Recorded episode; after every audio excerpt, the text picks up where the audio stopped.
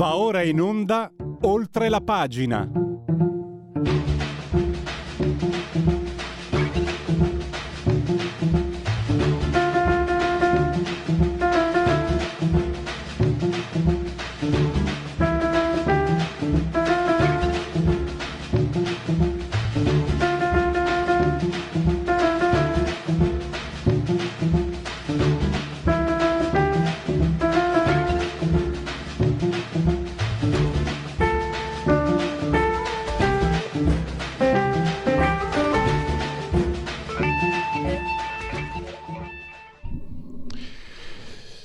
Vale tutto, oltre la pagina Radio Libertà, vale anche di vedere una costosissima causa eh, che è andata diciamo in, in, nei tribunali negli Stati Uniti con in mezzo accuse di gravi accuse di omofobia.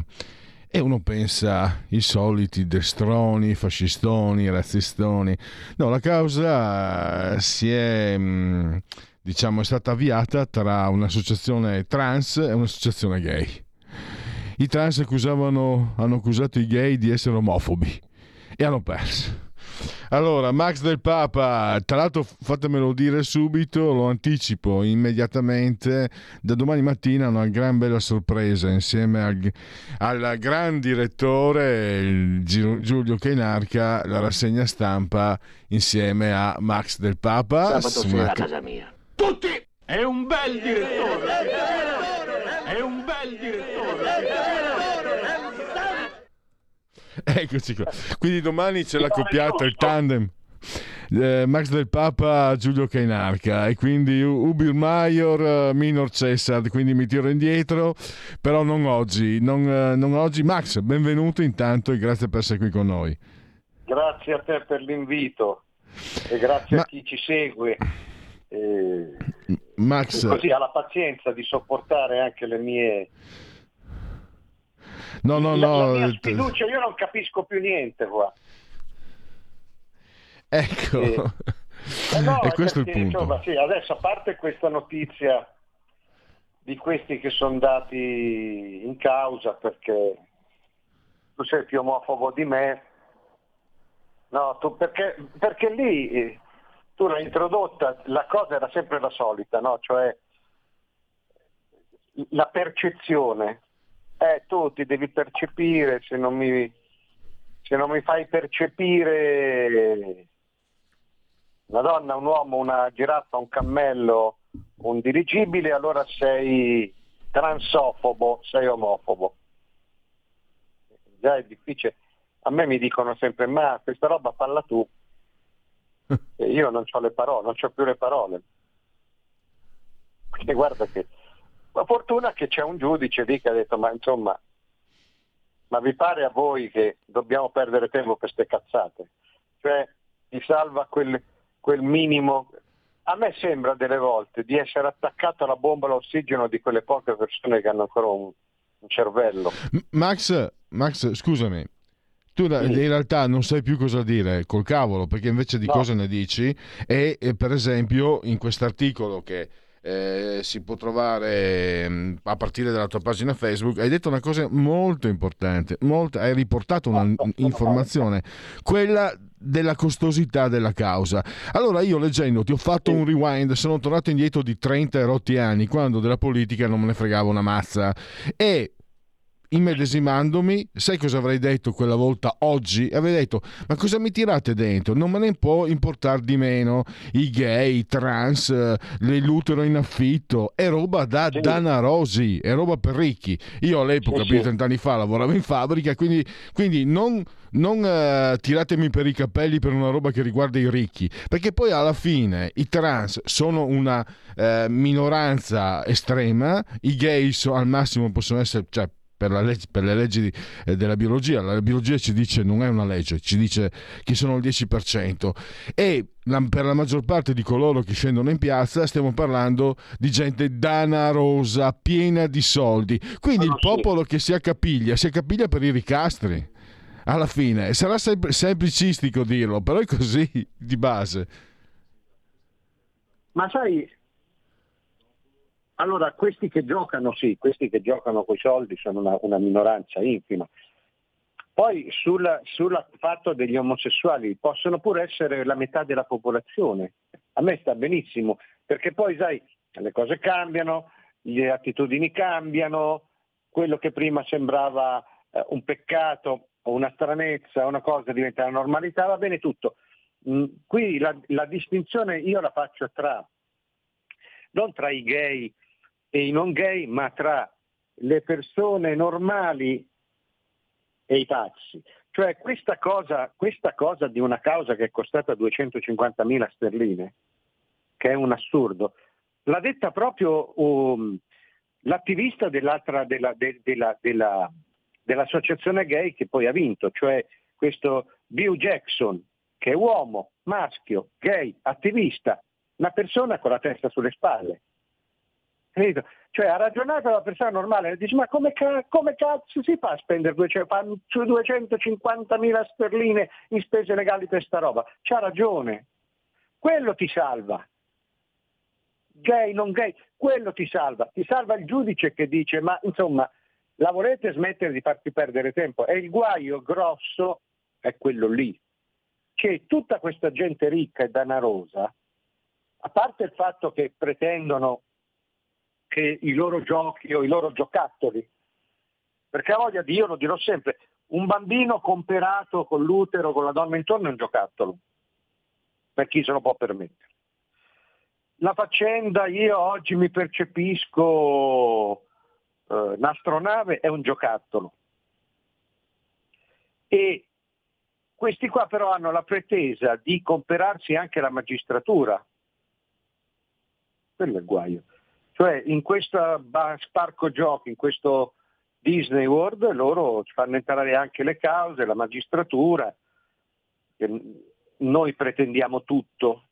Qui siamo oltre i bambini viziati della democrazia di Ortega e Gasset. Qui siamo, non c'è più democrazia, c'è solamente i bambini viziati.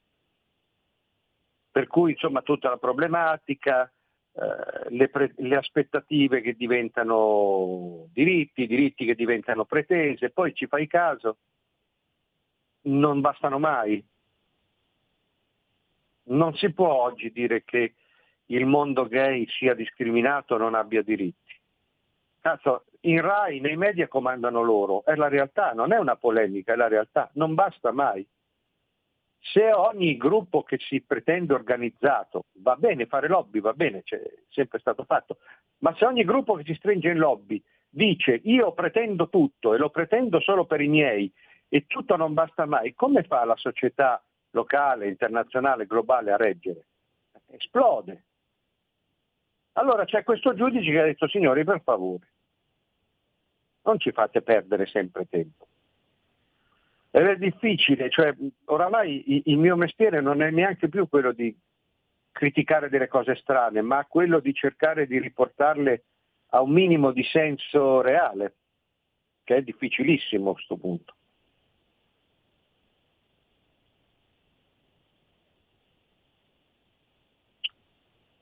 Pronto? Pronto? Ah, pronto, sì, scusami, scusami. Ehm, ah. Scusami, Max. no? No, avevo, avevo, silenziato il microfono perché dovevo dare delle indicazioni tecniche al regista. Ah, no, Dai, Max, ti, ti, cioè, eh, lo so che tu sei un, eh, anche una, una, persona che non ama i fronzoli, però se io ti dico che hai un grande gradimento con i nostri ascoltatori, e non, non amo dirlo spesso neanch'io, neanch'io amo i fronzoli, però è la verità. Cioè, no, anche perché la tua, hai un'esposizione che al tempo stesso partecipe, continua e argomentata. Non sei il solito che tu che, che si lamenta, cioè c'è qualcosa che uh, dà una continuità e sostenuta dalla preparazione e dalla serietà ovviamente e naturalmente però anche dalla partecipazione. Allora ti dico però, perché tu hai quello che io trovo nei, nei, tuoi articoli, la capacità di avere la doppia, eh, la profondità la risposta che viene data io la trovo inadeguata. Ci sono la risposta eh, de, di chi si trova contrapposto a costoro è debole. È, cioè, non c'entra niente, no? Ma per esempio, guarda il caso di La Russa, io del figlio di La Russa, non entro nel merito, ma il figlio del presidente del Senato che si porta eh, dentro cocaina, eccetera, cioè sono tutti che si preoccupano del sessismo, eccetera. Io vedo, sinceramente, non so se sono moralista, ma c'è qualcosa che non funziona. Quando il papà vede eh, il figlio con una ragazza che deve essere stordita con la cocaina e con tutto, presidente del Senato, fascio, fascista, i fascisti una volta erano mamma mia, e tranquillo, come niente fosse, il figlio di Beppe Grillo, la stessa cosa. Cioè abbiamo una classe dirigente che onestamente, lei per prima forse non ha più gli attrezzi per... Eh, vengono, le, vengono meno, le sono venuti meno gli attrezzi per contrapporsi, per, per articolare una risposta convincente a questi che spingono. Ma sai, eh, la Russia su, sugli 80 anni penso che un po' l'attrezzo gli è venuto meno. Ma, ma, ma al di là di questo, No, ma il suo no, figlio, il figlio, no, volevo dire il, il figlio, figlio no, con la ragazza e la cocaina. Pace, no, beh, è, è, è all'inizio della, della, della Ma scusami, Max, Max, se fosse successo a me 40 anni fa, Celso Pellegrin sì. mi avrebbe preso per un'orecchia, mi avrebbe dato, lui non metteva eh, le mani so. addosso, mi avrebbe sì, dato due io... ceffoni per la cocaina e non provartici più. Poi mi avrebbe detto queste cose vai a farle a casa tua e terzo mi avrebbe detto queste cose devono essere, se hai un rapporto con una ragazza deve essere una cosa seria. Mi avrebbe insegnato e te, te lo dico, mi, a me non è successo né la cocaina né le cose che ha fatto a Pasce la russa, però gli insegnamenti comunque ci sono stati e io credo fossero quelli giusti. Anche per quanto io fossi come figlio unico contrapposto a mio padre, li ho riconosciuti come giusti, perché comunque partivano dall'autenticità, dalla serietà. E non, ed era un operaio, non era presidente del Senato. Sì, io su questo no, non me ne sono occupato perché adesso al, al di là usciamo dalla, dalla, dalla cosa, perché un uh-huh. casino, la magistratura vuole fare l'opposizione, vuole colpire il governo, chiaramente poi le cose qua si dilatano, si può dire di tutto. Io di questa cosa non, non, non mi occupo direttamente perché no, preferisco un po' fare un passo indietro, vedere, non ho elementi. Per... Faccio, Ma... faccio, un paio di, di, di osservazioni diverse, cioè una è che i potenti, i loro figli vivono comunque in contesti troppo diversi dai nostri. Hai voglia a dire la politica è totalmente staccata dai, dalla normalità, dalla vita comune. Lo è sempre stata, i figli del presidente Giovanni Leone, te lo ricordi, noi eravamo piccoli, più o meno facevano le stesse cose. Adesso è più evidente, più, anche più, più clamorosa, cioè loro vivono e ragionano secondo delle logiche loro, delle mentalità loro, non le discuto qui, però questo è uno dei grossi problemi della politica attuale. Non è più in grado e neanche prova più a sintonizzarsi. Non voglio fare così il qualunquismo del quanto costa un litro di latte, però è certissimo che la politica nelle sue decisioni è autoreferenziale, cioè eh, vive, pensa e agisce in funzione di assetti di potere che sono solo loro. Tutto il resto altrimenti non saremmo qui a fare i conti con un'Unione Europea che tutti i santi giorni ti spara palle incatenate nei coglioni e sembra che non gliene importi a nessuno.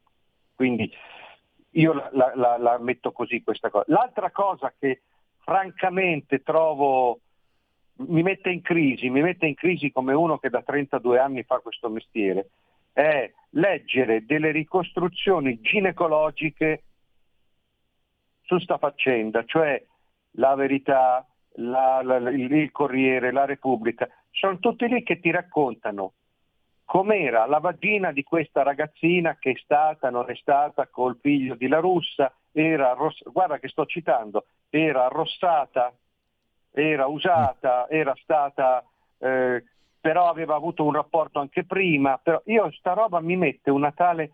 Ho, ho pensato, dico io capisco perché poi bisogna vendere, i giornali sono merce, però come, come diavolo abbiamo fatto a ridurci da, da cronisti anche di nere di giudiziaria a ginecologi?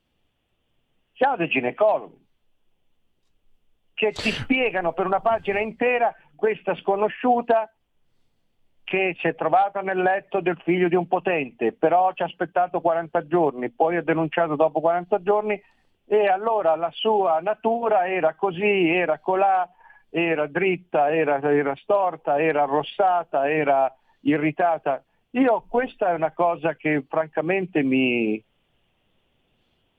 mi fa anche venire voglia di staccarmene, no? Mm. Ma io Max, Max molto... scusa, sì. però vedi, non, neanch'io non voglio entrare nel merito, non me ne occupo, ma io metto insieme, tu, cerco di mettere insieme, ne abbiamo parlato, sparano sì. in faccia a una professoressa nuova in condotta, ah, beh, sì, sì, accoltellano la professoressa, hanno accesso al, al, ricorso, cioè metto tutto insieme. Mi sembra che le istituzioni, la società sia proprio davvero malata, non, non in grado di dare delle risposte. Ma, sì, sì, ma infatti è quello che cercavo prima di dire. Laddove la politica dovrebbe in qualche misura, non dico sintonizzarsi, non dico correre dietro alle aspettative o alle pretese della cittadinanza, perché questo poi è demagogia. Dovrebbe però capire, la politica dovrebbe capire le dinamiche che muovono una società organizzata ad agire, a faticare, dovrebbe capire perché se no di che decidi, su cosa decidi. Invece la politica è completamente, ha rinunciato definitivamente come la Chiesa del resto, poi lo vediamo un attimo. Il guaio mi sembra che la stessa cittadinanza, non rivendica più questo, al di là di qualche scandescenza populistica.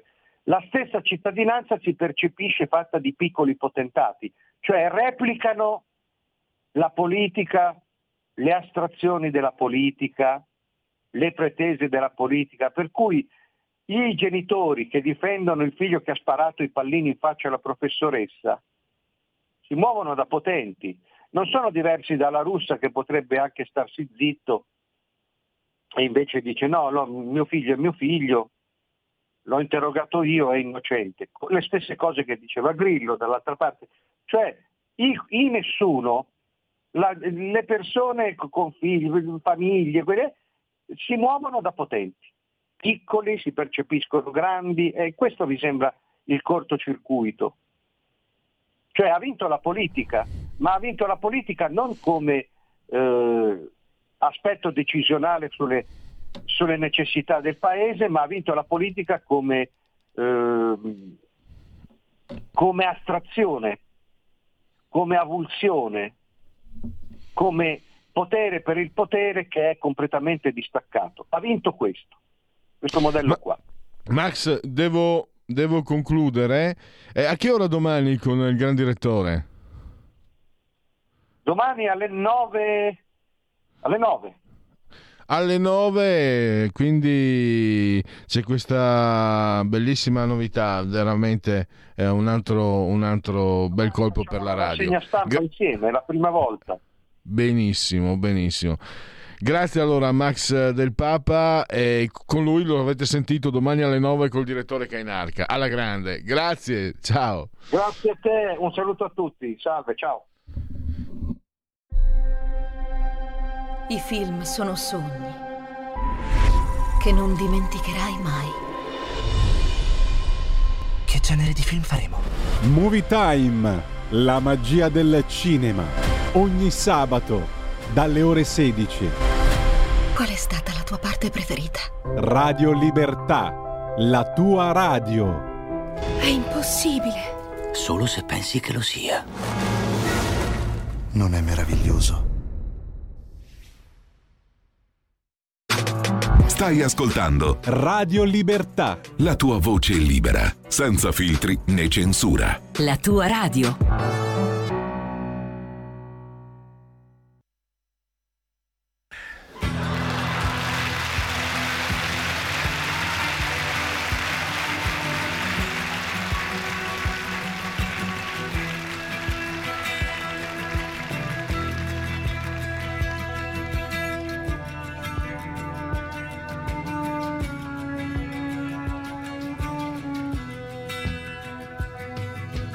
Basta non guardare in fondo alla propria faccia e non frugarsi dentro agli intestini.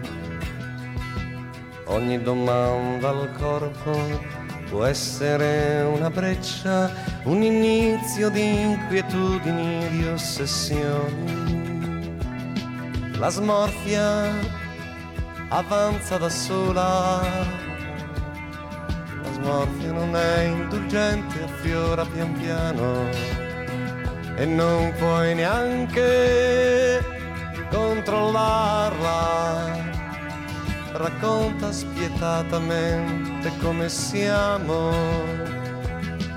E dopo vent'anni si comincia ad avere la faccia tutta presa da quella smorfia che avanza sicura con un percorso preciso e diventa lo specchio di miseri errori, non permette a nessuno di essere bello di fuori, ti vien su dal di dentro e si blocca per sempre sul viso basta non guardare in fondo alla propria faccia e non frugarsi dentro agli intestini.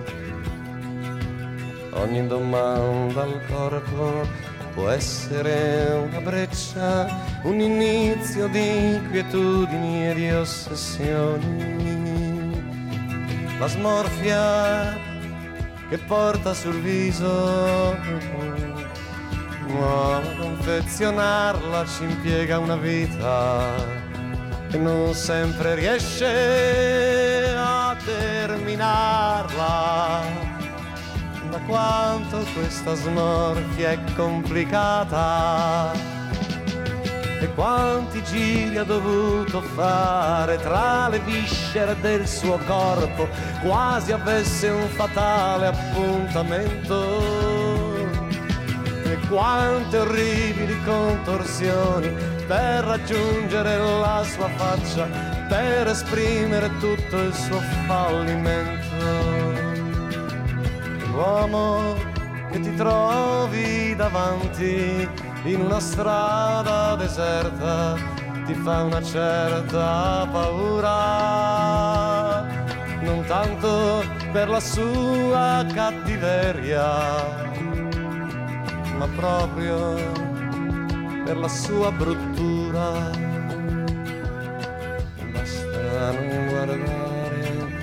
Fondo alla propria faccia e non frugarsi dentro gli intestini. Ogni domanda al corpo può essere una breccia, un inizio di inquietudini e di ossessioni.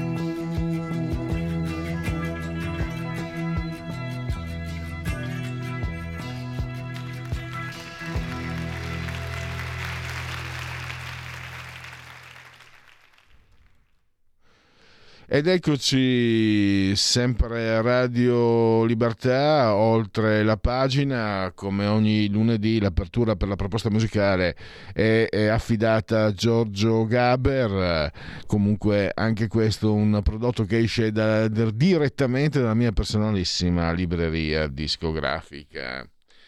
E adesso andiamo a parlare, tra le altre cose ho scoperto che eh, il nome completo del presidente degli Stati Uniti è Joseph Robinet uh, Pettirosso, non Rubinetto, Pettirosso, Robinet Biden Jr. E eh, ha annunciato mh, mm, poco tempo fa l'intenzione di ricandidarsi, ma pensate che i sondaggi lo danno al punto più basso che, nel quale si sia trovato un presidente dopo tre anni di esercizio delle sue funzioni, quindi nel momento che è peggiore. Se fate ancora in tempo, lo trovate fino a mercoledì in edicola, lo trovate sempre online. Panorama, se ancora non l'avete letto, eh, una, un servizio dedicato proprio agli Stati Uniti, a Biden e a quelle che saranno le prossime elezioni. L'autore è Maurizio Tortorella, che abbiamo in collegamento, che saluto e che ringrazio. Benvenuto Maurizio. Ciao Pierluigi, grazie a te. Parliamo allora, la, la, mm, mettiamola così, situazione Biden. Biden è andato anche peggio del, di quanto prevedesse, prevedessero anche i suoi detrattori se vogliamo. Kamala Harris eh, è andata malissimo, fammi compiacere con me stesso perché io ho sempre pensato che fosse una, un, un cavallo sbagliato, sbagliatissimo E poi ci sarebbe anche da parlare di, di, Hunter Biden, cacciatore sì, ma cacciatore di guai. Un altro, diciamo, fonte di, di, di guai. A te la parola, Maurizio, per un quadro eh, che, che, della situazione che poi ci porta alle elezioni del prossimo anno.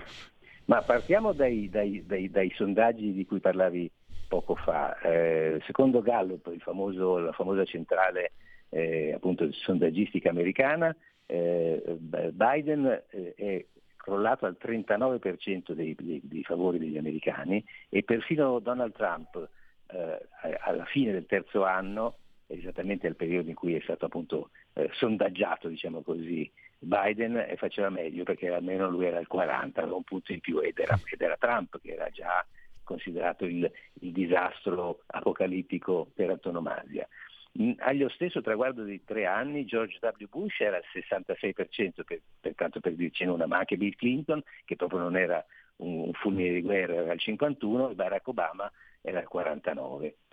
Quindi è è il punto storicamente più basso nella storia del, del, degli Stati Uniti, eh, dei, dei presidenti degli Stati Uniti. Eh, beh, sai, eh, non c'è giorno in cui eh, Biden, eh, purtroppo per lui, ma anche per gli Stati Uniti, dia prova di gaff, eh, di inciampi anche fisici, nel senso che cade continuamente. Ricorda un poco, tu, tu che eh, non sei giovanissimo, anche se sei più giovane di me, ti ricorderai Gerald Ford, che certo. negli anni 70 continuava a cadere eh, dalle scalette degli aerei, inciampava nelle pedane dei, dei comizi e così via, il famoso eh, industriale delle noccioline americane, ti ricordi? Però eh, eh Ford eh, aveva, aveva, sondaggi molto più positivi anche lui eh, all'epoca. E, sai, poi, e poi Biden sta dando prova di un'oscillazione di comportamenti e di scelte politiche, soprattutto in campo internazionale, che fanno paura, perché mh, eh, abbiamo visto tutti che il segretario di Stato Anthony Blinken eh, a, a, metà giugno, tra la fine e la metà di giugno, è andato in Cina e, e, ne, e, ne, è tornato con un mezzo disastro diplomatico perché il, il suo obiettivo era quello di riallacciare un minimo di rapporti sindacali, diciamo così, un minimo sindacali di rapporti con, con la Cina per evitare l'escalation militare, bellica. E, e, e, che cosa ha fatto Blinken in realtà? Ha fatto un errore clamoroso perché ha, ha dichiarato testualmente che eh, eh Washington è contraria a quello, ha parlato di Taiwan, che è uno dei punti eh, più fragili nella, nella, nella, nel confronto tra Cina e Stati Uniti, ha detto che Washington resta contraria a qualsiasi modifica unilaterale allo status quo da entrambe le parti e quindi ha detto praticamente noi non, non interverremo nel momento in cui la Cina dovesse aggredire Taiwan. Eh, Maurizio, scusami, scusami come, come si è arrivati a questo voltafaccia? Credo fosse un anno fa, poco più, Nancy Pelosi rischia quasi di creare un incidente diplomatico andando lei a no? Taiwan. Certo, è la speaker della Camera. Adesso dopo un anno eh, Blinken, eh, come hai detto tu, perché poi appunto eh, Maurizio ha ehm, elencato anche no, i punti negativi particolarmente, perché ci sono quelli che stava, quello che stava dicendo, poi parleremo anche della questione mh, mm, di, con l'Iran e poi appunto anche i problemi del figlio. Ma allora, eh, come si arriva? Perché è sorprendente è, è, come, è, come, se non so, è come se l'Unione Europea eh, tra un anno dicesse caro, caro Putin quanto bene ci, ti, ti, vogliamo. Putin guarda puoi fare quello che vuoi con l'Ucraina noi siamo contrari a ogni decisione unilaterale. Non è tanto certo. tanto tanto tanto diverso Beh, allora, nella, nella lunga storia di Taiwan, eh, che appunto è, un tempo si chiamava Formosa ed è il, posto dove, sono, sono, dove, si sono rifugiati i, gli sconfitti cinesi nazionalisti, quelli che hanno cercato inutilmente di opporsi al, alla rivoluzione comunista. Eh, gli Stati Uniti nei confronti di Taiwan hanno sempre avuto un, un atteggiamento ambiguo perché per non scontentare eh, la Cina, la Repubblica Popolare Cinese, soprattutto nel 1974 con Nixon, eh, eh, dissero che appunto loro eh, riconoscevano il diritto alla riunificazione delle due Cine, un diritto però che è del tutto teorico e soprattutto deve avvenire su base di volontarietà da parte dei, dei taiwanesi che sono ovviamente contrarissimi a, a, a, cadere sotto la mannaia della dittatura cinese. Il, il punto è che eh, Biden negli, negli ultimi anni ha detto più volte che gli Stati Uniti sono pronti a intervenire contro la Cina nel caso dovesse aggredire militarmente Taiwan. Eh, adesso Blinken va a dire che loro rispettano lo status quo e quindi è, è tutta una contraddizione. Poi la, la, cosa più assurda e paradossale è che quando Blinken è tornato a, a Washington, Biden è, ha vanificato comunque le, le scarsissime gli scarsissimi risultati ottenuti da, Biden, da, da, Blinken e ha dichiarato che Xi Jinping, cioè il presidente cinese, è un dittatore, scatenando ovviamente le reazioni eh, ha detto una banalità, ha detto fra noi, ma eh, la diplomazia è una cosa diversa. E, e, e la Cina, eh, Pechino si è ribellata e quindi la, la, la, situazione è tornata esattamente quella che era prima. Quindi un, una confusione nella gestione della politica estera abbastanza impressionante. Poi c'è il tema della base cinese a Cuba, che è stata rivelata da Wall Street Journal, che ha detto che la Cina a Cuba starebbe realizzando una, una prima una centrale d'ascolto, e, e, ricordiamo che Cuba è a 300 km dalla Florida, e, e, poi ci sarebbe anche la creazione di una struttura di addestramento militare congiunto cubano e cinese. quindi con possibili truppe cinesi dislocate alla, alla Havana e a Cuba, insomma una situazione oggettivamente pericolosa e inquietante per gli Stati Uniti. È, forse la crisi peggiore dal, dalla, dalla, crisi dei missili del, del, 1962, quando Kennedy, John Fitzgerald Kennedy era il presidente. Ma è possibile che la CIA non abbia avuto neanche il minimo sentore, è possibile soprattutto che Biden non abbia fatto nulla nel momento in cui sicuramente qualche cosa gli è arrivato sulla scrivania. E poi c'è il terzo passo, il terzo passo falso, che scrivo nell'articolo di Panorama, è l'accordo segreto con l'Iran, rivelato questa volta dal New York Times, che è pure un giornale filo democratico, che ha detto che Washington avrebbe ottenuto la promessa da parte degli ayatollah iraniani di un rallentamento del programma di arricchimento dell'uranio, su, ovviamente destinato, eh, tutti temono, alla creazione della bomba atomica, eh, in cambio di, eh, di, dello sblocco da parte degli Stati Uniti di 10 miliardi di dollari iraniani sequestrati in tutto il mondo, soprattutto in Sud Corea e in Iraq. Eh, è un cessato il fuoco politico ma, eh, ma, ma, c'è da fidarsi degli iraniani e soprattutto quei 10 miliardi cosa andranno a finanziare? Ovviamente andranno a finanziare il terrorismo eh, di Hamas, degli Hezbollah. E infatti Israele è già sul piede di guerra e ha, ha, subito annunciato che gli americani facciano quello che vogliono, ma loro faranno di tutto per evitare la bomba atomica iraniana. E, e, sai, e, basterebbero questi tre errori per determinare e per decretare che l'amministrazione Biden eh, sta, si sta chiudendo in un disastro eh, notevole. Perché è, la, la, cosa che fa impressione è la, la, la sconclusionatezza, la, la contraddittorietà dei comportamenti. Poi tu parlavi di Hunter Biden, Hunter è il figlio, eh, è il secondogenito di, mi pare, non mi ricordo più adesso, di, di, di, di Joe, Joe Biden. Eh, eh, Hunter Biden ha creato più problemi a, a, suo padre di quanti ne abbia creati Monica Lewinsky eh, a Bill Clinton, eh, ha, ha appena evitato per un soffio di carcere perché eh, eh, ha ammesso di non aver pagato tasse per più di un milione di dollari tra il 2017 e il 2018 e ha il possesso illegale di una Colt, di una pistola. Eh, ma, ma eh, eh, non è mica la prima volta che Hunter Biden eh, combina guai. Nel 2014 era stato cooptato, era entrato nel consiglio di amministrazione della Burisma. Burisma è il colosso statale dell'Ucraina eh, e si occupa di petrolio. Quella nomina, molto ben retribuita, era stata considerata molto sospetta perché suo padre all'epoca era vicepresidente degli Stati Uniti, mm-hmm. vice di, di, di Barack Obama, e aveva un rapporto privilegiato con, proprio con l'Ucraina.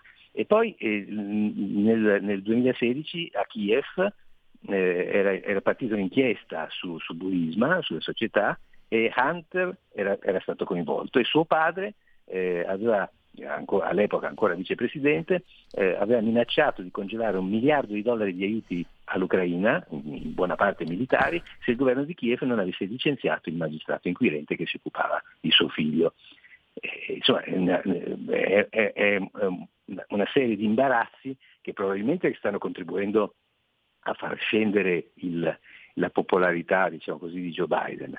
Ma anche questo dimostrano, anche tutto questo dimostra che, che, che dire, se Donald Trump è stato demonizzato, eh, non è che Joe Biden sia un angelo, insomma, ecco. eh, e, e, e, la preoccupazione di chi come me eh, ha, sempre considerato gli Stati Uniti come un faro di democrazia e un, e un, e un, uh, un fondamentale soggetto nella, nella tutela del, del, dell'Occidente eh, si, si, si cioè, fa, fa, pensare, insomma, ecco, capirai. Sì, è un segnale, un segnale di fragilità, di, di, di debolezza eh, che non eravamo abituati a vedere. Beh, ci ricordiamo anche tutti, insomma, Nixon eh, fu costretto alle dimissioni, eccetera, eccetera. E, però ti chiedo, ho l'impressione che sia un lavorio iniziato una ventina d'anni fa, cioè io vedevo questo fino a un certo punto, fino alla fine degli anni 90, fino ai primi 2000 gli Stati Uniti comunque, se tu gli attaccavi il presidente, fosse repubblicano o democratico, gli Stati Uniti no, non si tocca, perché eh, è un puzzone ma è il nostro puzzone. Quindi c'era un fronte. Poi ho cominciato a vedere con uh, W. Bush, eh, hanno cominciato sti attori, anche quelli magari meno famosi per darsi, ma anche quelli famosi. Eh, io me lo ricordo, eh, un attore, adesso... Mh, mm, fece una, una, trilogia di film di grande successo prima. In una trasmissione televisiva mi vergogno di questo presidente, cioè dichiarazioni pubbliche eh, contro il proprio presidente davanti a tutto il mondo, voglio dire. E se trovavi qualcuno non americano che attaccava il presidente, che a te non andava bene, tanti applausi. Cioè, è stato un segno di. Io almeno, è, molto, è una cosa molto terra terra la mia, mi rendo conto. Ma io ho cominciato a vedere dei segni di cedimento che prima non si vedevano. Cioè, tutto sommato, mh, Clinton che ha, fatto, che ha, fatto, le porcherie, vabbè, poi che poi porcherie perché la presidente, voglio dire, non è che adesso sia tutto. Ma Clinton, comunque i repubblicani hanno detto no, comunque il nostro presidente eh, Bush padre sin eh, con eh, qualche, qualche, dubbio però il nostro presidente Carter è stato un disastro ma l'hanno protetto. Reagan non lo sopportavano i democrat ma lo hanno comunque il nostro presidente. A un certo punto ho cominciato a vedere questo tipo, que, mh, mm, questi segnali mi sono arrivati. Tu, cosa, tu che sei molto più insomma, a, a, attento, insomma, conoscitore della realtà statunitense, eh, questa mia osservazione è un po' così fragile oppure comunque ci sono delle, delle cose reali?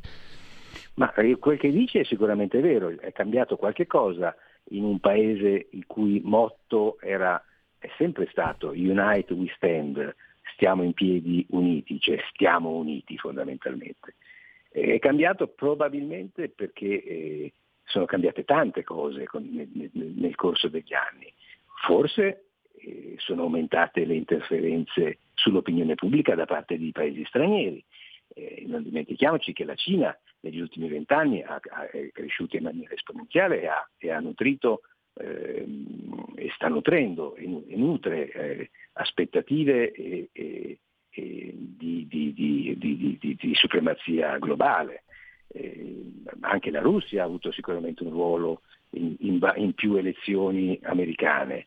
Io poi ho una convinzione che tu dirai esagerata, ma io ho la netta impressione che negli Stati Uniti, più che altrove, eh, eh, alcuni movimenti ideologici, penso a Black Lives Matter, il, il movimento antirazzista, penso in, in, paradossalmente direi tu anche al Me Too, eh, sono stati determinati in grandissima parte i favoriti dai social network, perché sui social network eh, questo tipo di eh, pulsioni, di, di, di spinte ideologiche ovviamente hanno un, un elemento e uno strumento di diffusione potentissimo. Cosa fanno i social network? Lo vediamo anche noi, eh, non so, io lo vedo su Twitter, ma mh, mm, lo vedi anche su qualunque, su qualunque, social network, anche fino a TikTok. Eh, le cose che ti arrivano, i, i follower che, che, che, che, ti si avvicinano, eh, sono quelli che la pensano come te, fondamentalmente. Cioè, io mi abbevero sempre alla stessa acqua e tutto quello che la, la, pensa diversamente da me va in una direzione opposta, è, è, sempre meno letto, è sempre meno guardato, è sempre meno ascoltato. Cosa significa? Cosa, e, e, tra l'altro cosa viene ascoltato di più? Quello che fa, come, come dicono, che fa, che fa eh, movimento, no? che fa ascolto e quindi vengono ascoltati di più quelli che la sparano più grossa. Quindi nei due campi che a questo punto si creano, a destra e a sinistra, su qualunque tema, eh, viene dato più spazio a quelli che la sparano grossa e, e, e tutti ascoltano quelli che la spara più grossa. L'effetto che si provoca, che si produce, è la polarizzazione. La polarizzazione vuol dire che l'opinione pubblica viene divisa in due, come una mela, pam, si spacca in due. E i, gli elementi di contatto tra le due metà, gli elementi di dialogo, gli elementi di tolleranza anche fra chi la pensa diversamente eh, su qualunque tema, eh, si affievoliscono e si riducono si, eh, fino a scomparire. Questo produce dei risultati su, a livello sociale, politico, che sono spaventosi, perché ovviamente le, tutte le società, tutte le opinioni pubbliche si dividono in due, si spaccano, il, il dialogo interno si esaurisce, non c'è più, il, l'avversario diventa il nemico da battere e il risultato è che appunto i paesi non hanno più un, una, una, consistenza comune, una base di, di, di, di, comune e di civile convivenza. Il risultato è disastroso.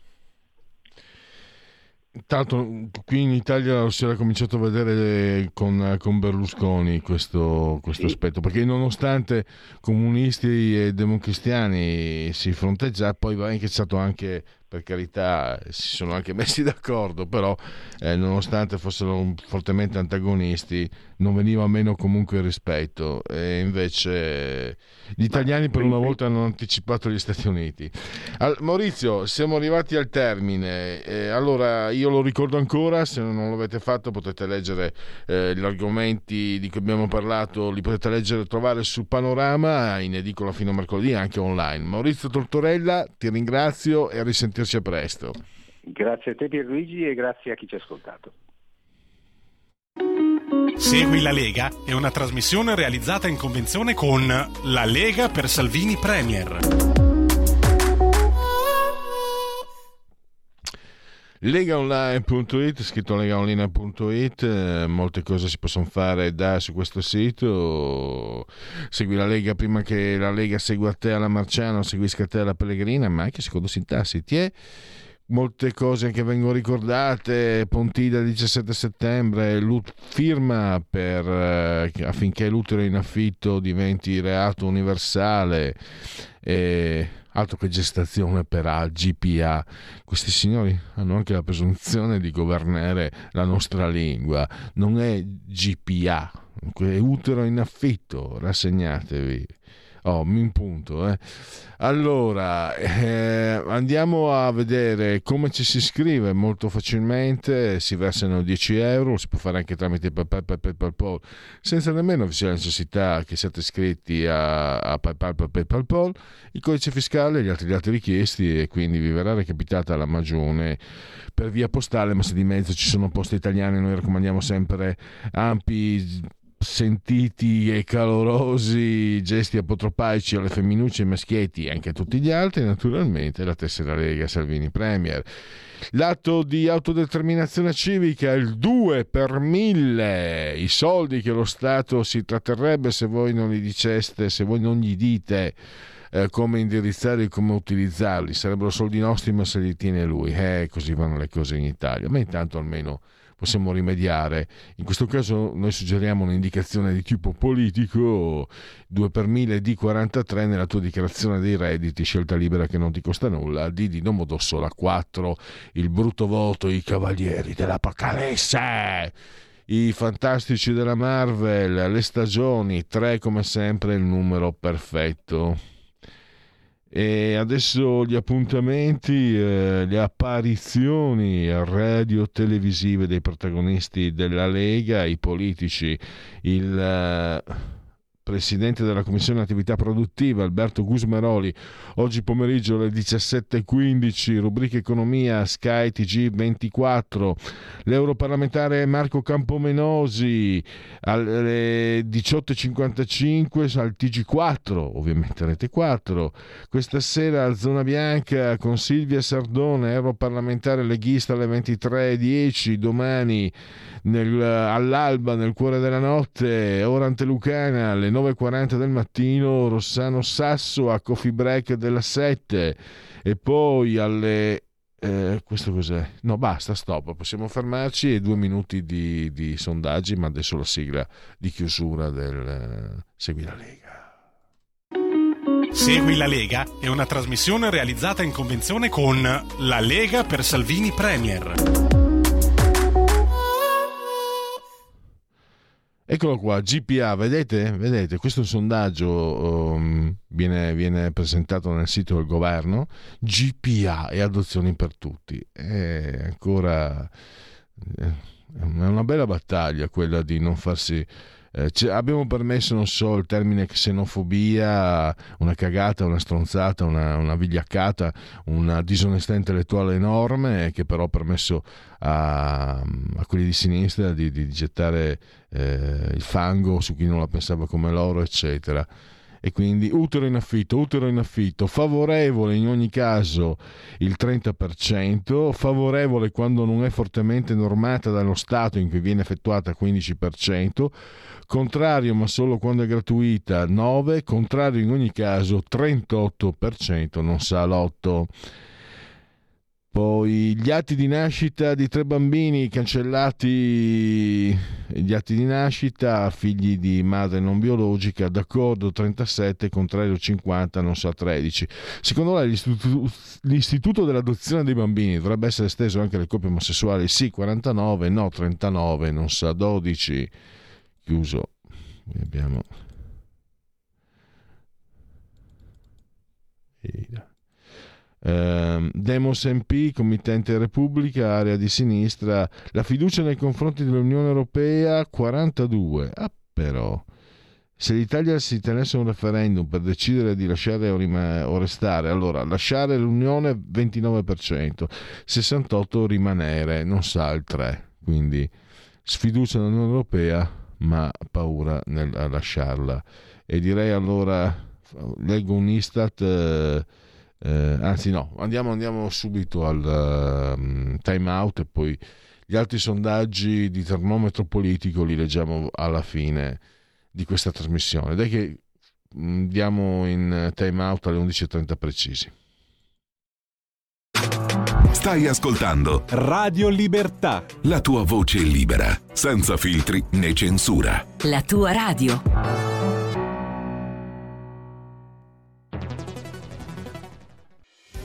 Quotidiano di Sicilia, il quotidiano d'Italia, l'informazione che ribalta i luoghi comuni, una vera visione dei fatti, l'Italia vista da sud. Ogni siciliano che vive in Italia e nel mondo è una risorsa, è protagonista della crescita della nostra nazione. Dai forza alla crescita della nostra isola, abbonandoti al QDS digitale più archivio a soli 99 euro annui. Quotidiano di Sicilia, il quotidiano d'Italia una scelta di valore.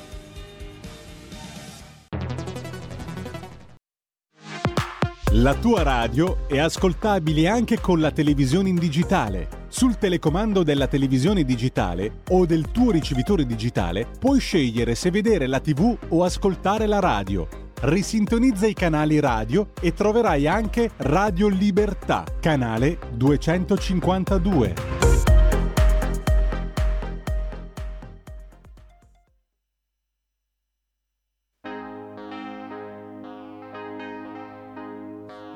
early morning yesterday. I was up before the dawn. And I really have enjoyed my stay. But I must be moving on. Like a king without a castle, like a queen without a throne.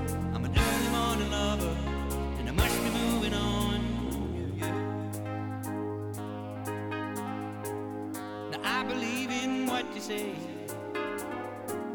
is the undisputed truth. But I have to have things my own way to keep me in my youth. Like a ship without an anchor, like a slave without.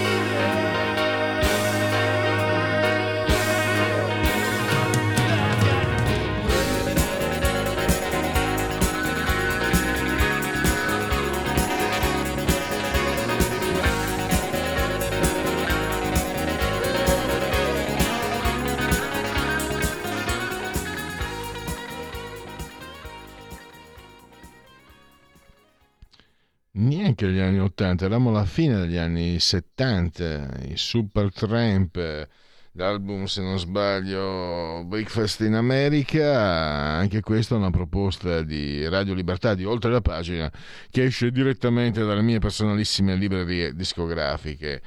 Adesso invece cambiamo, abbiamo parlato degli Stati Uniti, adesso torniamo in Europa, torniamo alle vicende eh, russe. eh, preoccupazione per la nucleare, centrale nucleare di Zap- Zaporizia, però vediamo che gli allarmi che sono stati dati dal eh, premier ucraino eh, Zelensky sono comunque anche in qualche modo legati a un avvenimento che si aprirà eh, domani, il vertice NATO a Vilnius o Vilnius in Lituania e ha a che fare appunto con eh, l'entrata dell'Ucraina nella Nato. Sembrava una cosa che a un certo punto inevitabile, invece ci sono molti, molti no, molti veti e Zelensky eh, spinge. Ma ci fa il quadro un esperto, è un esperto di storia militare aeronautica, lo leggiamo anche oggi, anche l'altro ieri eh, su Libero. mh, eh, Mirko Molteni che abbiamo in collegamento. Benvenuto Mirko, grazie per essere qui con noi. Grazie a voi, buona giornata a te e a tutti gli ascoltatori. Allora, tu in un articolo di qualche giorno fa hai anche spiegato tecnicamente che mm, gli allarmismi sulla centrale di Zaporizia sono appunto allarmismi. Diciamo che sta succedendo sicuramente la vicenda è tragica, la guerra, nessuno si permette di minimizzare, però bisogna anche stare attenti perché magari qualcuno pensa a Chernobyl, eccetera, non è possibile per tanti motivi, anche perché Zaporizia lo specifichi tu, anche, hai consultato anche eh, pagine di, di- di, mm, di esperti, insomma, e, e a, a raffreddamento d'acqua invece Chernobyl non lo era, anche solo per questo parlare di Chernobyl fuori luogo e poi anche per il contesto complessivo della, della vicenda bellica della, e della situazione politica. Quindi come stanno le cose, Mirko? Sì, eh, nei giorni scorsi eh, sono usciti interessanti articoli sul blog di scienza eh, Fatti per capire, che è un blog eh, diciamo, di eh, notizie scientifiche che approfondiscono eh, varie tematiche, in questo caso appunto quello della centrale nucleare di, di Zaporizia. E in sostanza eh, un tecnico eh, un- del- dell'Enea, eh, Alessandro Dodaro, ben spiegava in questo suo approfondimento come la, la centrale nucleare ucraina di, di Zaporizia fosse quasi, diciamo, a rischio quasi zero per tutta una serie di motivi, anzitutto strutturali, perché comunque se anche qualcuno volesse eh, deliberatamente colpirla con un missile o con una bomba d'aereo, eh, do- dovrebbe perforare un, um, un guscio- uno spessissimo guscio di cemento armato che fin dalla costruzione della centrale era concepito anche per resistere all'impatto di, di aeroplani addirittura. In più anche i, i reattori della centrale sono contenuti in noccioli da- da- con spesse- spessissime pareti di acciaio, quindi certamente non è facile eh, creare dei danni nello specifico proprio all'area dei reattori nucleari. Eh, tra l'altro ricordiamo che per quanto riguarda le accuse di Zelensky e i russi di avere eh, così minato la centrale con degli ordini esplosivi in alcuni punti, allo scopo di eh, così eh, creare un, diciamo, dar luogo a un attentato terroristico di cui poi incolpare l'Ucraina, appunto questa accusa di Zelensky è stata per il momento smontata anche dall'Agenzia internazionale per l'energia atomica, la IEA, che comunque in tutti i suoi sopralluoghi non, non ha mai rilevato alcunché che possa, possa essere considerato un ordigno esplosivo posto così a, a minare delle strutture della centrale. Quindi i, i rischi sono veramente eh, diciamo, eh, minimi proprio dal punto di vista materiale. Oltretutto questo scienziato dell'Enea rilevava anche come, essendo i reattori praticamente spenti da mesi, eh, in sostanza è, è rimasto pochissimo, pochissimo materiale radioattivo, n- nello specifico eh, lo iodio 131 che è uno degli elementi più, più dannosi in caso di incidente nucleare, che è un elemento che eh, co- come tutti gli elementi radioattivi ha un tempo di, di decadimento, cioè eh, essendo radioattivo, perdendo energia periodicamente, in sostanza tramite le radiazioni elettromagnetiche, con l'andare del tempo si trasforma in un altro tipo di atomo eh, tendenzialmente più innocuo. E lo iodio 131 ha un cosiddetto tempo di dimezzamento di appena 8 giorni, cioè ogni 8 giorni una data quantità di iodio 131 si dimezza e siccome la, la centrale è praticamente spenta da mesi, eh, si presume che di iodio 131 ne sia rimasto veramente pochissimo. Inoltre eh, rilevava anche questo fisico dell'Enea come eh, anche, in- anche nell'eventualità di danni comunque eh, quelle poche sostanze radioattive rimaste tenderebbero a rimanere nel- nella zona della centrale. Questo perché?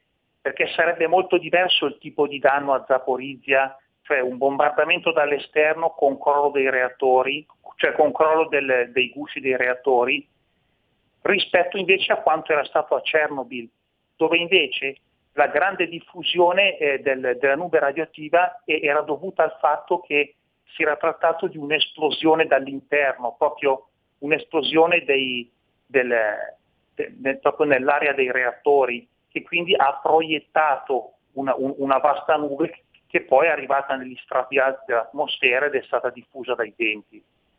Quindi ci sono tutta una serie di motivi per, per credere che se anche questa centrale fosse o deliberatamente o per errore colpita, i danni sarebbero se non quasi nulli, ma comunque eh, molto limitati, nulla di paragonabile a, a Chernobyl. Eh, senza contare poi il discorso del- delle opportunità politiche di un, di un simile atto. Zelensky chiaramente ha, eh, come dire, eh, incrementato questi, questi allarmi sul- sulla centrale eh, proprio nell'imminenza appunto del, del vertice NATO per spingere così i paesi occidentali a premere sull'acceleratore dell'adesione dell'Ucraina alla Nato, cosa che eh, però eh, sappiamo bene come soprattutto gli Stati Uniti l'abbiano con senso di responsabilità effettivamente eh, stoppata perché non è, non- è concepibile far entrare nell'alleanza atlantica un paese che si trova tuttora in stato di guerra. Sulla centrale aggiungerei inoltre che, eh, ricor- diciamo, mh, volendo ricordare un dettaglio molto importante a tutti gli ascoltatori, che normalmente viene chiamata centrale nucleare di Zaporizia perché prende il nome dalla regione di Zaporizia, ma non si trova a Zaporizia città, che, che rimane in mani ucraine, si trova invece nella città di Energodar, che è comunque a mm, una dozzina di chilometri da, da Zaporizia e, e- e- che, e- che invece appunto la città di Energodar ricade nella zona già occupata dai russi da mesi. Ecco, questo perché alle volte si crea confusione, no? Si dice magari "Ah, i russi stanno bombardando Zaporizia quando magari stanno lanciando missili o bombe su Zaporizia città, che è dall'altra, dall'altra parte del fiume Dniepr. Mentre invece la città specifica della centrale è Energodar, che è sul lato opposto del fiume. Questo per ricordare ai lettori un fatto così giusto di, anche di, di geografia spicciola, ma, ma che fa capire anche un po' di cose. Ecco. Ecco, gi- giustamente Mirko, volevo chiederti, riguardo anche il vertice, domani cosa, mh, questa due giorni, vertice nato, però anche eh, questo freno, eh, hai spiegato benissimo, eh, ci mancherebbe di far entrare un paese in piena guerra, farlo entrare nella Nato, però noi abbiamo visto per almeno un anno abbondante, adesso il fronte si è un po', diciamo, mh, disgregato, ma per un anno, un anno e mezzo chi toccava l'Ucraina per, un cer- per- per, eh, i, giorn- i principali giornaloni, per, i, per, i, la TV Rai, eh, Putin eh, demonio, e Zelensky santo. E se, e se avanzavi qualche critica, mamma mia, eri spacciato. Adesso però questo fatto... eh, su questo fronte mi sembra un po' meno, meno solido. Cioè, è vero che non si può far entrare l'Ucraina nella Nato, ma il diniego è ripetuto, è, è insistito quasi. Eh, sembra, so, secondo te gli Stati Uniti nei confronti della, della Russia, nei confronti di questo conflitto, hanno cambiato strategia, hanno cambiato una visione, stanno pensando a soluzioni diverse da quelle che credevano un anno fa, stanno prendendo in considerazione la via diplomatica, non lo so, che idea ti stai facendo? Sicuramente eh, gli Stati Uniti e anche il resto della Nato, nel- con l'andare dei mesi, vedendo che comunque la guerra eh, ha iniziata a febbraio del 2022 ha cominciato a durare, a protrarsi per un anno e ora ormai siamo a un anno e mezzo e potrebbe durare teoricamente anche magari due anni, non, non si sa quando potrebbe finire, eh, sono rimasti disorientati dal fatto che la Russia comunque, eh, vuoi anche per le sue dimensioni enormi, eccetera, ma anche per le, le enormi scorte di armamenti che ha accumulato, eh, non demorde e prosegue la, la sua campagna. E, e del, resto, del resto, avendo occupato circa il 20% dell'Ucraina, chiaramente non ha motivo di, di ritirarsi di punto in bianco. E quindi la via diplomatica torna sotto sotto a, eh, ad avere un suo ruolo. Tra l'altro pochi giorni fa erano uscite indiscrezioni sulla stampa americana circa eh, presunti incontri a livello riservato tra funzionari del Ministero degli Esteri russo e si faceva perfino il nome del, del ministro Sergei Lavrov e eh, un gruppo di eh, delegati americani eh, ex funzionari alla, sicur- alla sicurezza nazionale. Il che diciamo, eh, fa pensare perfino, perfino farebbe pensare, magari non di persona, ma magari in via telefonica o in teleconferenza, farebbe pensare perfino al, al centenario Henry Kissinger, che appunto ha festeggiato il suo secolo di vita mh, proprio poche settimane fa. Quindi sicuramente dei contatti a livello segreto per sondare le reciproche intenzioni e disponibilità eh, ci sono. Ci sono e eh, sotto questo aspetto probabilmente è anche da inquadrare il viaggio di eh, Zelensky in Turchia, il suo colloquio con Erdogan e la, la possibilità che appunto Erdogan poi incontri direttamente Putin nelle prossime settimane, magari appunto per farsi così eh, eh, in- l'attore, diciamo, ambasciatore, tra virgolette, di, di proposte eh, avanzate da Zelensky e russi, che però, essendo, essendo prematuri dei, dei contatti diretti, vengono affidati questi messaggi, queste proposte a un intermediario, nella fattispecie Erdogan, che del resto, del resto Erdogan è stato l'unico, l'unico che inoltre in un anno e mezzo di guerra è riuscito eh, a mettere d'accordo russi e ucraini almeno per quanto riguardava l'accordo sul grano, cioè sull'esportazione di grano dal- via nave da- dal Mar Nero. Per quanto sia un accordo ancora fragile e per quanto i russi minaccino di non rinnovarlo alla scadenza del 17 luglio, cioè tra, tra una settimana. Però intanto comunque per quanto traballante, per quanto fragile, è comunque un accordo che bene o male diciamo, ha tenuto per un anno ed è stato Erdogan a propiziarlo in virtù dei buoni rapporti che eh, la Turchia è riuscita a mantenere sia con l'Ucraina sia con la Russia. Mirko, un'ultima cosa, c'entra anche il fatto che magari tra un anno alla guida degli Stati Uniti potrebbe esserci un'altra figura che non va, visto che poi tra l'altro i sondaggi lo danno piuttosto malconcio Biden, eh, potrebbe esserci tornare Trump che non è mai stato da quel punto di vista un guerrafondaio, credo sia stato l'unico presidente degli Stati Uniti durante il cui mandato l'America non ha aperto guerre nel, nel pianeta. E quindi adesso qualcuno stia cominciando a prendere in considerazione strategie che gioco forza dovrebbero essere messe in atto qualora dovesse tornare Trump alla Casa Bianca. E quindi ci, ci si sta muovendo o, o non dipende da quello che accadrà in futuro sono, sono indirizzi prestabiliti che vengono seguiti anche secondo il divenire delle cose. Può essere che, che c'entri anche il discorso delle presidenziali, perché comunque al di là dell'esito delle elezioni presidenziali, eh, se, se veramente porteranno di nuovo Trump alla Casa Bianca oppure no, però eh, gli Stati Uniti poi si reggono anche su tutta diciamo, una, una burocrazia politico-militare di funzionari, il Dipartimento della Difesa, il Dipartimento di Stato, che sarebbe come il nostro Ministero degli Esteri, eh, che comunque ragionano in termini geopolitici eh, anche, anche ab- abbastanza indipendentemente poi dal- da chi sieda alla Casa Bianca. E quindi in, tut- in tutto questa, eh, così, po- questa elite politico-militare che eh, guida gli Stati Uniti proprio all'interno dei meccanismi, dei ministeri, dei, dei dipartimenti, c'è la consapevolezza che la Russia, allora, da un lato la Russia non può essere sfidata a oltranza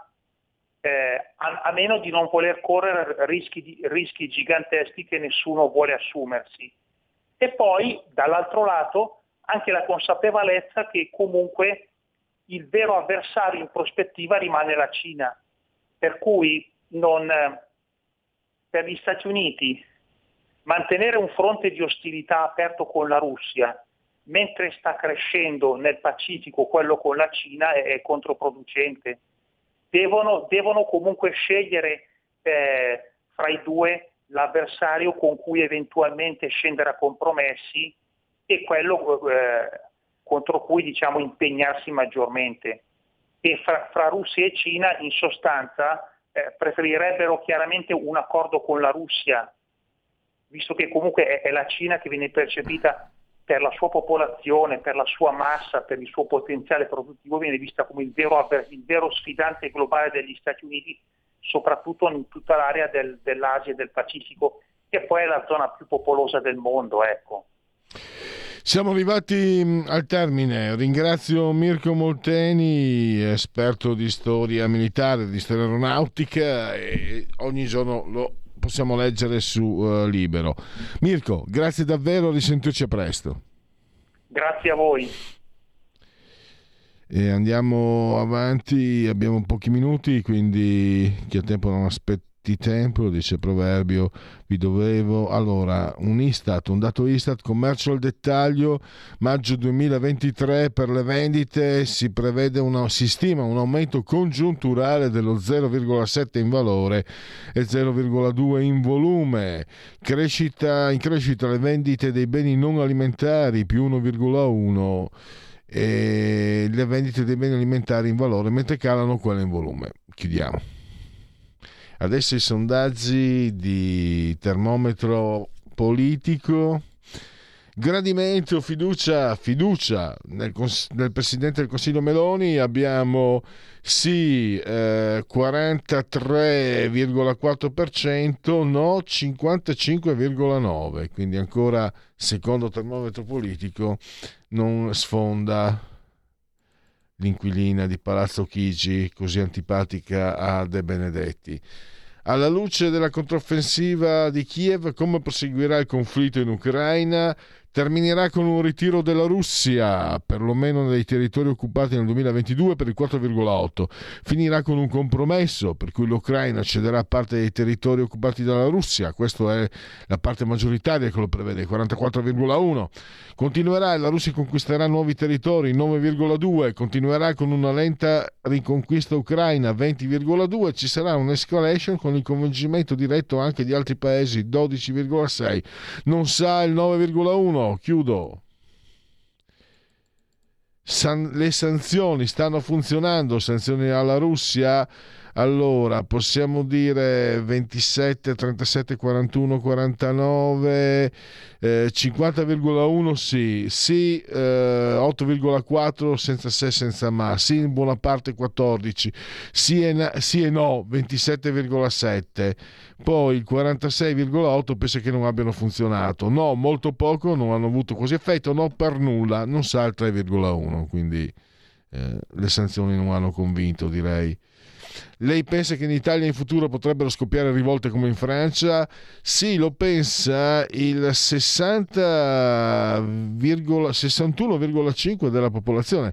Sì, è possibile il 39,9, sì, è probabile il 21,6, eh, perché c'è, il razzismo eh, per il 21,6. Invece il 33,9 dice perché ci sono troppi immigrati che non si vogliono integrare. No, è più difficile 11,3, no, è improbabile 22, quindi 33,3 direi che grosso modo la- ampiamente minoritaria, una parte ampiamente minoritaria non si dice preoccupata. Eh, le rivolte in- Perché sono scoppiate le rivolte in Francia? A causa del razzismo strutturale, 15,9, a causa della disuguaglianza economica, 33,7, a causa delle minoranze sono soprattutto che, a causa che le minoranze sono soprattutto musulmane meno propense a integrarsi, 25, a causa del numero eccessivo di immigrati, 20,4, non sa 5, quindi abbastanza variegata l'opinione. E infine le intenzioni di voto eh, 29,3 Fratelli d'Italia, 19,6 il PD, 16,2 i 5 Stelle, 9,3 la Lega, Forza Italia 7,5. Chiudiamo, andiamo al eh, come- no, genetriaci, commemorazioni e ricorrenze, nono giorno di Pratile, mese del calendario repubblicano per tutti a lunedì, lunedì 10 di luglio, anno domini 2023 o 2023 che dir si voglia, Giovanni Calvino, il calvinismo. Ehm, era francese, poi in Svizzera ha combinato i pasticci, no, sto scherzando. Comunque in Svizzera che poi ha ehm, svolto eh, la sua azione. Un grande impressionista, Camille Pissarro, Nicola Tesla, l'inventore, era serbo, le Madeleine di Marcel Proust, eh, la pittura metafisica di Giorgio De Chirico, i Carmina Burana di Karl Orff, il Toro Scatenato, Jack Lamotta, ha mh, giocato e vinto sia con l'Inter che con il Milan, eh, un grande portiere, kamikaze se non sbaglio lo chiamavano perché eh, nelle uscite rischiava veramente la vita, Giorgio Ghezzi, Luciano Moggi praticamente e, e mi fermo lì. Tura Yagamuchi in arte Tura Satana con Rasmayer, Lolita su Lion. Eh, lui stesso ha detto di essersi venduto eh, per i soldi al gruppo Repubblica L'Espresso. L'ho detto in un'intervista, ha detto, chiaramente io arrivato a una certa età, eh, gli ideali li ho messi da parte e mi sono affezionato ai soldi, ho pensato ai soldi. Michele Serra eh, pontifica, ma vi amo bastardi! Mario Zucca e l'irsuto petulante Daniele Adani. Siamo arrivati al termine, un ringraziamento eh, particolare al grande Federico Borsari, dottor Borsari saldamente sull'altura di comando in regia tecnica, entrambi siamo sospesi a 83 metri sopra il livello del mare, temperature 23 gradi centigradi sopra lo zero interni, l'ho fatto raffreddare oggi. Eh, ma oggi fa caldo perché mh, dappertutto eh, credo che esterna la temperatura sia arrivata, ve lo dico subito, a 30 gradi. Eh, ho letto 31, o 31 e ho letto previsioni addirittura a 36 e poi eh, 68% l'umidità, 1016.4 millibar la pressione.